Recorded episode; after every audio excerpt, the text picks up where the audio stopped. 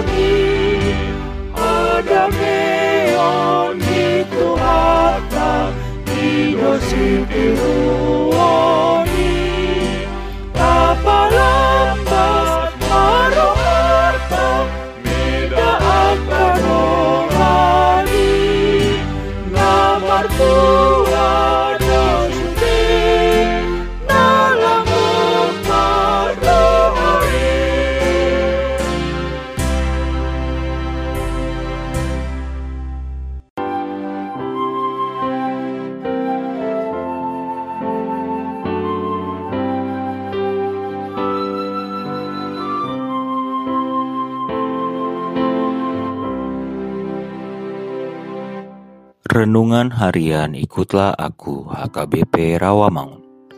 Jumat 6 November 2020 Dengan judul Kamu Yang Rohani. Bacaan kita pagi ini tertulis dalam Amos 3 ayat 1 sampai 12 dan bacaan kita malam ini tertulis dalam Wahyu 9 ayat 13 sampai 21. Dan kebenaran firman yang menjadi ayat renungan kita hari ini ialah Galatia 6 ayat 1. Saudara-saudara, kalaupun seorang kedapatan melakukan suatu pelanggaran, maka kamu yang rohani harus memimpin orang itu ke jalan yang benar dalam roh lemah lembut, sambil menjaga dirimu sendiri supaya kamu jangan kena pencobaan.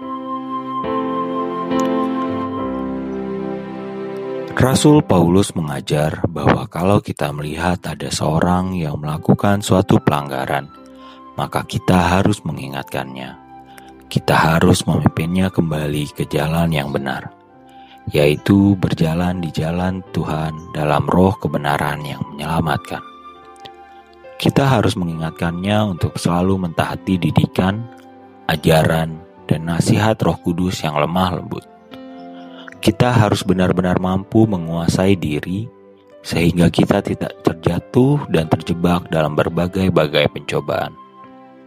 Kita juga harus menjaga diri untuk tidak menuruti keinginan hawa nafsu duniawi, dosa, dan kejahatan yang berujung pada jurang maut dan kematian kekal. Tidak ada seorang Kristen pun yang sempurna sampai 100% dapat melakukannya. Jadi, kita harus bagaimana melakukannya.